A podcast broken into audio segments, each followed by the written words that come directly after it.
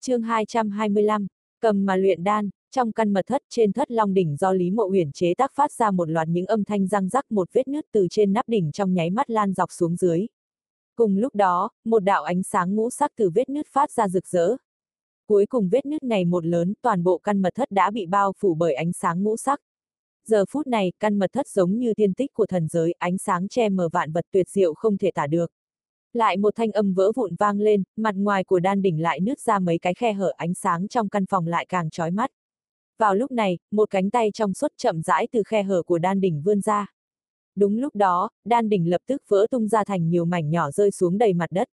Sau khi đan đỉnh vỡ vụn, một nam tử với mái tóc trắng, thân thể như có như không, như ảo như thật nhẹ nhàng bay lên, cả người lơ lửng ở giữa không trung. Hai mắt hắn vẫn nhắm nghiền, không nhúc nhích. Sau lưng hắn chậm rãi xuất hiện những đạo ánh sáng ngũ sắc. Nếu nhìn kỹ có thể phát hiện ra trong thân thể khi có khi không của hắn, ở chỗ đan điền có một đứa bé giống hắn như đúc đang khoanh chân ngồi đó. Nó đang nhắm nghiền hai mắt toàn thân phát ra ánh sáng ngũ sắc nhìn qua có vẻ rất thần kỳ. Từ thân thể hư ảo của hắn phát ra một luồng áp lực khiến người khác hít thở không thông. Một lúc lâu sau thân thể hắn từ từ trở nên rõ ràng. Đột nhiên, người đó mở hai mắt, gần như cùng lúc thân hình bé nhỏ trong đan điền của hắn cũng thế. Trong đôi mắt không hề có đồng tử mà thay vào đó chỉ có vô số những tia chớp màu đỏ. Những tia chớp đó không chỉ tồn tại đơn nhất mà một loạt sắp xếp thành vô số lôi vân. Uy áp mang tính hủy diệt từ tia chớp màu đỏ trong hai mắt hắn mạnh mẽ phát tán ra ngoài. Toàn bộ ánh sáng ngũ sắc trong căn mật thất biến mất.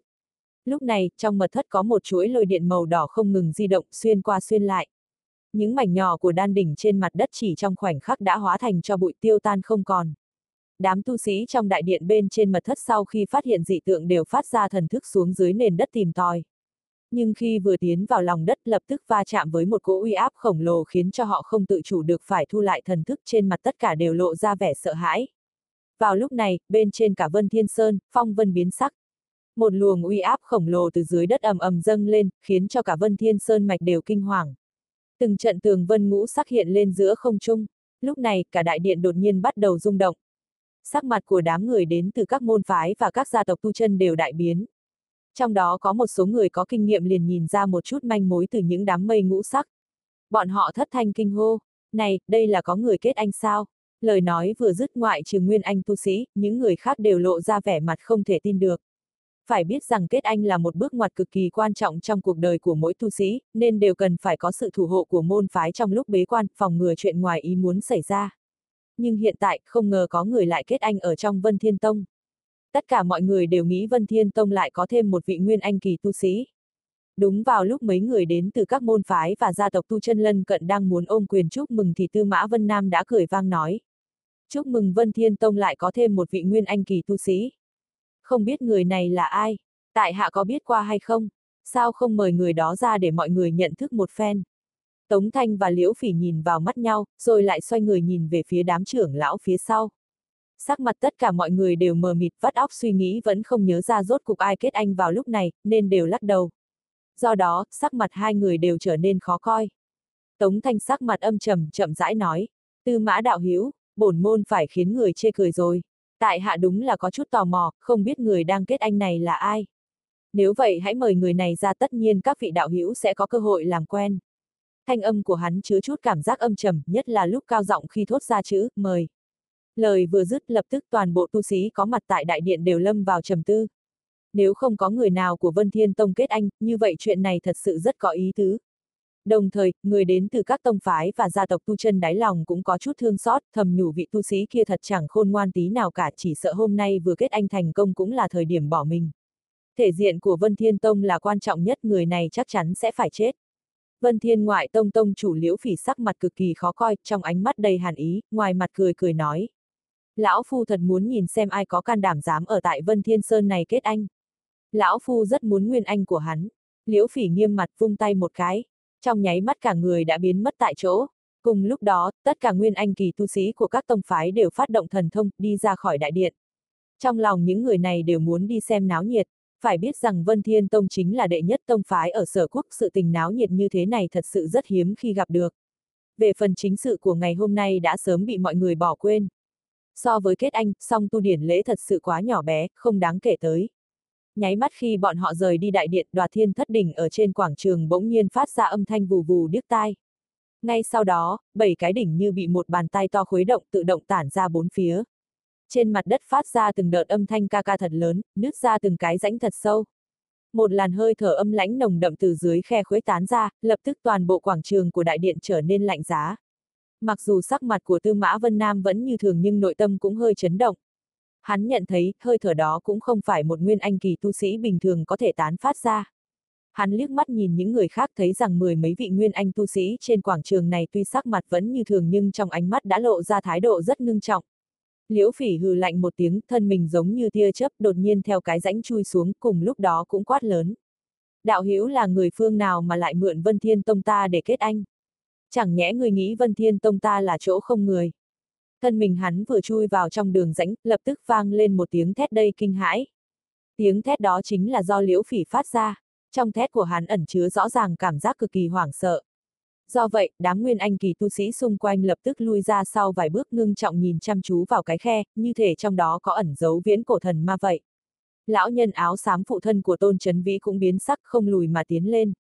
Đồng thời đám nguyên anh tu sĩ của Vân Thiên Tông cũng đều tiến lên từ trong túi chữ vật xuất ra pháp bảo của mình. Lúc này, Tôn Trấn Vĩ đã từ trong đại điện chạy ra. Hắn không có thần thông thuấn gì của nguyên anh kỳ tu sĩ nên đương nhiên chậm hơn một chút. Cảm giác lo sợ trong lòng hắn lại càng trở nên mãnh liệt đã đến cực hạn. Loại cảm giác đại họa ập xuống đầu khiến hắn hết sức cấp bách.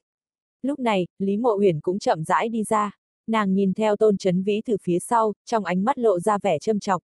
Sau đó, khi ánh mắt nhìn đến cái khe lại hiện lên một tia nhu tình.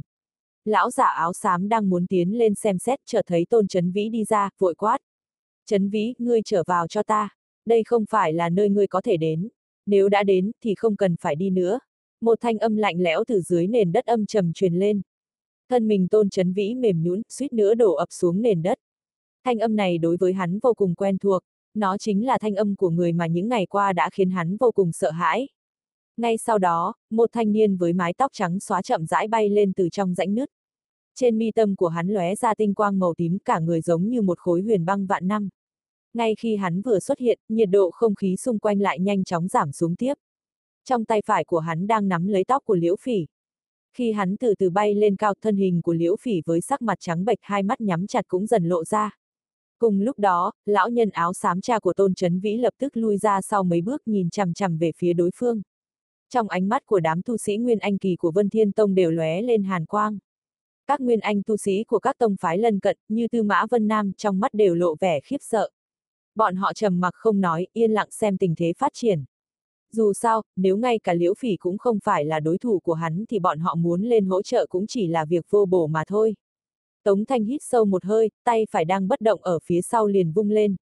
Ngay lập tức một vị trưởng lão lặng lẽ lấy ra một chiếc ngọc giản, đang định tế xuất ra. Người thanh niên lạnh lùng liếc nhìn Tống Thanh và lão giả kia một cái, khóe miệng lộ ra một tia châm chọc. Đáy lòng Tống Thanh lập tức run lên, hắn có cảm giác bị người này nhìn thấu tâm tư. Loại cảm giác đó hắn chỉ cảm thấy khi đối mặt với lão tổ của bản tông. Trong lòng hắn vô cùng hoảng sợ, sắc mặt trở nên tái nhợt phải lùi lại phía sau mấy bước. Còn vị trưởng lão kia lại càng không chịu đựng được suýt chút nữa đã ngã xuống. Hắn vội vàng đứng im, không dám cử động. Hắn biết rằng chỉ cần mình tiếp tục tế xuất ngọc giản thì hậu quả sẽ vô cùng nghiêm trọng. Tống Thanh hít một hơi thật sâu, liếc nhìn liễu phỉ trong tay đối phương một cái, rồi cố gắng chấn định bản thân mà nói. Đạo hữu việc này là hiểu lầm, hiểu lầm mà thôi. Thanh niên tóc bạc đó đúng là Vương Lâm, ánh mắt hắn đảo qua, dừng lại ở trên người Lý Mộ Uyển. Đến lúc này, trong đôi mắt lạnh lẽo của hắn mới hiện lên một ấm áp nhấc tay trái lên nói. Đến đây, Lý Mộ Uyển thản nhiên cười, chuyển thân đi về phía Vương Lâm. Một đường đi đến, đám tu sĩ Nguyên Anh Kỳ của các tông phái khác đang chắn trước mặt nàng đều nghiêng người tránh ra. Lúc này không ai dám vì Vân Thiên Tông ra mặt, Tư Mã Vân Nam hít thật sâu, ánh mắt lóe ra một chút quang mang. Hắn là một kẻ có dã tâm rất lớn, mấy nghìn năm qua Vân Thiên Tông luôn đều đè đầu hạo nhiên tông. Loại chuyện này làm trong lòng Tư Mã Vân Nam luôn căm hận nhưng cũng không có cách nào khác. Ngay khi thanh niên tóc trắng xuất hiện trong lòng hắn lập tức nhớ đến lời miêu tả của Từ Ly. Vì vậy trong lòng hắn đã thập phần xác định người này chính là cự nghiệt đến từ Tu Ma Hải. Chẳng qua, hắn cũng không thể ngờ đến, với tu vi của kẻ đó lại có thể vô thanh vô tức liền bắt được liễu phỉ. Điều này làm cho đáy lòng hắn không khỏi sợ hãi. Tối thiểu, tu vi của liễu phỉ hắn cũng nhìn không thấu. Căn cứ vào đó hắn có chút không dám tưởng tượng tu vi của người thanh niên trước mặt. Nhưng đồng thời nội tâm hắn cũng là rất vui mừng, người trẻ tuổi này càng mạnh kiếp nạn của Vân Thiên Tông hôm nay lại càng lớn. Nhất là tên liễu phỉ này, vừa rồi còn mạnh miệng muốn đoạt nguyên anh của đối phương, giờ lại bị đối phương bắt sống. Thể diện của Vân Thiên Tông xem như bị hạ xuống một mức lớn. Trên đường Lý Mộ Huyền đi đến, tất cả mọi người đều nhường bước. Cho dù là Tống Thanh, sắc mặt biến hóa lúc xanh lúc trắng, cũng phải gượng cười tránh đường. Duy nhất chỉ có lão nhân áo xám sắc mặt cực kỳ khó coi. Lý Mộ Huyền chuẩn bị đã là con dâu của hắn, không ngờ chỉ một câu nói của người kia liền ngoan ngoãn đi tới. Điều này khiến cho nét mặt già nua của hắn lại càng thêm khó coi. Nhưng tâm cơ của hắn rất sâu, lúc này tận lực kiềm chế lửa giận trong lòng. Vì thế mà nét mặt cũng rất nhanh khôi phục bình thường, lách người tránh đường. Trên đường Lý Mộ Huyền đi tới, trong số đám nguyên anh tu sĩ cũng có những người trước đây nếu gặp nàng thì ngoài mặt đều luôn tươi cười chào đón. Nhưng trong lòng lại rất cuồng ngạo, lời nói cũng có vẻ rất cứng rắn. Tuy nhiên hôm nay, cả đám tu sĩ Nguyên Anh Kỳ trong lòng đều kiêng kỵ ánh mắt nhìn nàng cũng đã hoàn toàn khác trước. Lý Mộ Huyền biết hết thảy những điều này đều là do một người. Một người làm cho bọn họ sợ hãi, một người làm cho bọn họ e rẻ, một người có thể dễ dàng bắt sống liễu phỉ, người này chính là nam nhân trong lòng nàng Vương Lâm. Sau khi đi đến bên người Vương Lâm, Lý Mộ Huyền nở một nụ cười. Khuôn mặt nàng giống như trăm hoa nở rộ đứng ở bên người Vương Lâm. Giờ khắc này đáy lòng nàng tràn ngập cảm giác thỏa mãn. Ánh mắt Vương Lâm chớp lên, dừng ở trên người Tôn Chấn Vĩ. Lúc này, sắc mặt của gã đang tái nhợt nhìn chằm chằm Vương Lâm. Ánh mắt trước đây luôn điềm đạm mê hoặc giờ đã chứa đầy vẻ oán hận. Vương Lâm khẽ thốt ra một chữ, tử, cực cảnh thần thức đột nhiên khẽ động lập tức toàn bộ quảng trường xuất hiện một đạo thần thức khổng lồ đến độ không thể tin nổi. Đám nguyên anh kỳ tu sĩ đều hít sâu một hơi, trong lòng cảm thấy ớn lạnh. Nguyên anh trong cơ thể hiếm khí thấy bất ổn cũng trở nên run rẩy. Loại cảm giác này đến nhanh, đi cũng nhanh, chỉ thấy thân thể của tôn chấn vĩ run lên, hai mắt tán loạn chậm rãi ngã xuống mặt đất. Sau khi co giật mấy cái liền không nhúc nhích gì nữa. Lão nhân áo xám ngơ ngác nhìn tôn chấn vĩ, hai mắt đột nhiên đỏ lên. Lão nhanh chóng vọt đến bên cạnh tôn chấn vĩ tay phải vội vỗ túi chữ vật xuất ra một bình đan dược. Chẳng qua cánh tay hắn cũng không ngừng run rẩy, cuối cùng cầm đan dược trong tay ném đi, ngẩng đầu nhìn chằm chằm vào Vương Lâm, gằn lên từng chữ. Vì sao? Tay phải Vương Lâm vung lên, thân thể của Liễu Phỉ run lên, mở ra hai mắt. Sắc mặt hắn tái nhợt tu vi của bản thân bị một lực lượng kỳ dị giam cầm. Lúc này, trong mắt hắn chỉ có một sự căm giận thấp giọng quát. Muốn giết cứ giết cần gì phải làm nhục lão phu. Đáy lòng của Tống Thanh lo lắng thầm nhủ mặc dù không không thể truyền âm cho các vị lão tổ nhưng đáng nhẽ bọn họ cũng có thể cảm thấy được dị thường ở đây mới đúng. Vì sao bây giờ còn chưa tới? Hắn hít một hơi thật sâu, biết hiện tại chỉ có thể kéo dài thời gian mà thôi. Vì thế, hắn gượng cười nói, tiền bối, Vân Thiên Tông chúng ta không biết Lý trưởng lão là cố nhân của tiền bối, xin được lĩnh tội. Việc này là Vân Thiên Tông ta sai trước, không bằng mời tiền bối tiến vào trong đại điện để chúng ta có thể bồi tội có được không? Lấy niên kỳ của hắn, lúc này sao lại có thể không hiểu được đầu đuôi sự tình. Đáy lòng hắn không khỏi thầm nhủ lão tổ thật là làm chuyện không đáng làm. Lý mộ huyền vốn đang tốt đẹp đáng lẽ sẽ không gặp phiền toái thế này. Nhưng kết quả lại không ngờ được Lý mộ huyền lại có bằng hữu bậc này. Về cái chết của tôn chấn vĩ, hắn cũng không để ý lắm. Dù sao thì đó cũng chỉ là một tên đệ tử kết đan kỳ của ngoại tông mà thôi.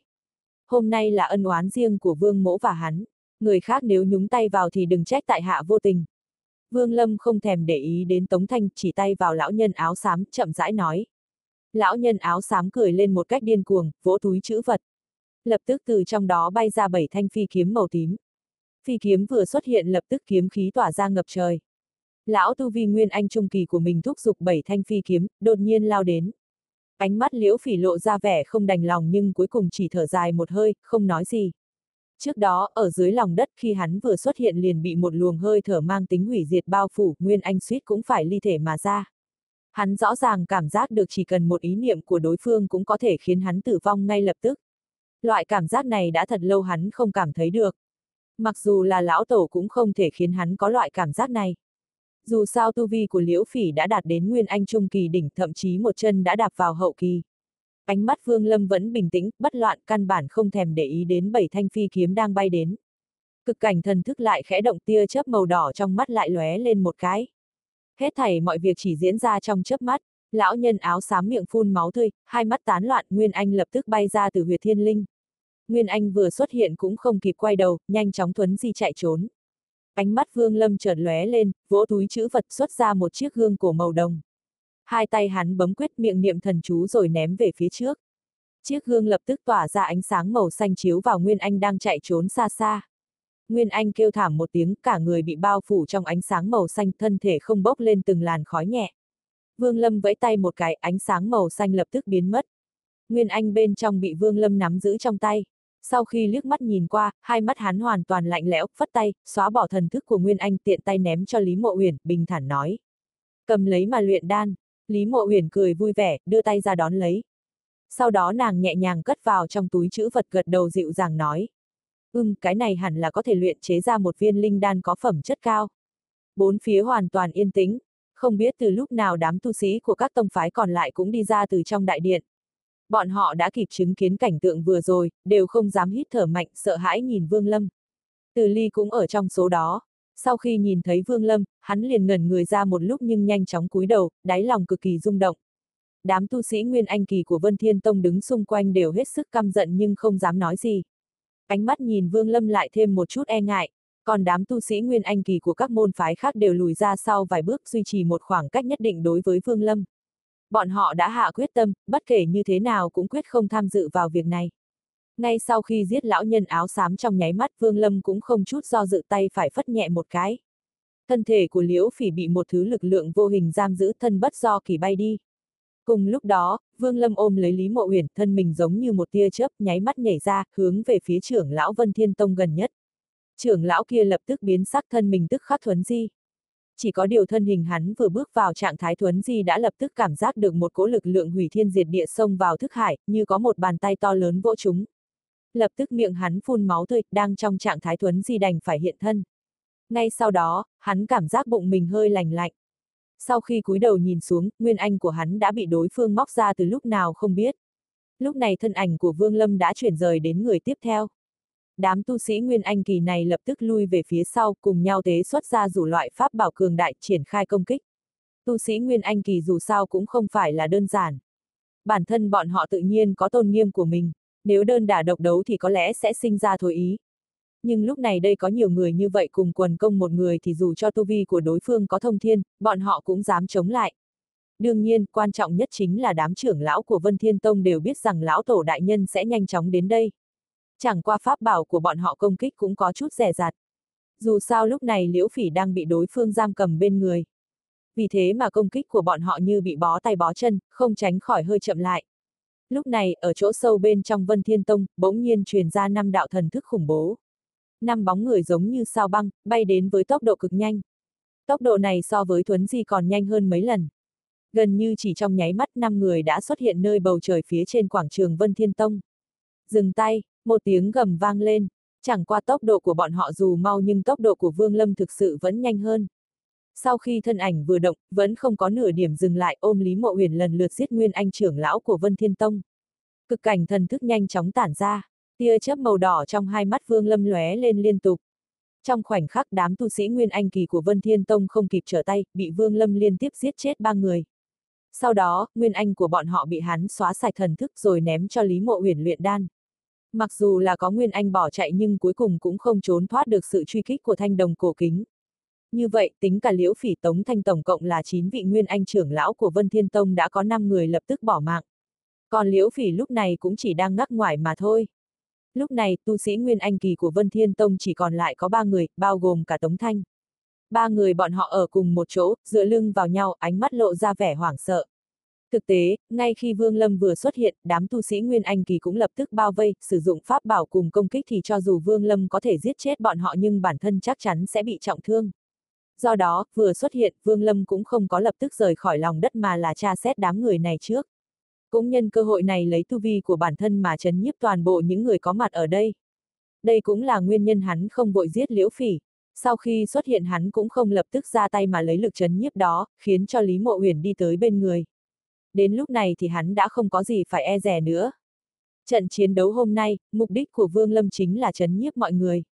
Việc hắn chỉ trong nháy mắt giết chết vị tu sĩ Nguyên Anh cha của Tôn Trấn Vĩ khiến cho mọi người bốn phía đều mang đến cảm giác chấn động sau đó, hắn nhân cơ hội này triển khai chém giết.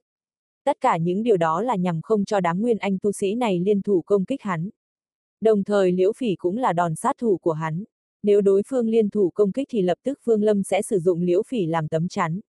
Cùng với đó, câu nói không giết những người của tông phái khác cũng là nhằm chia rẽ không để những người khác nhúng tay vào việc này.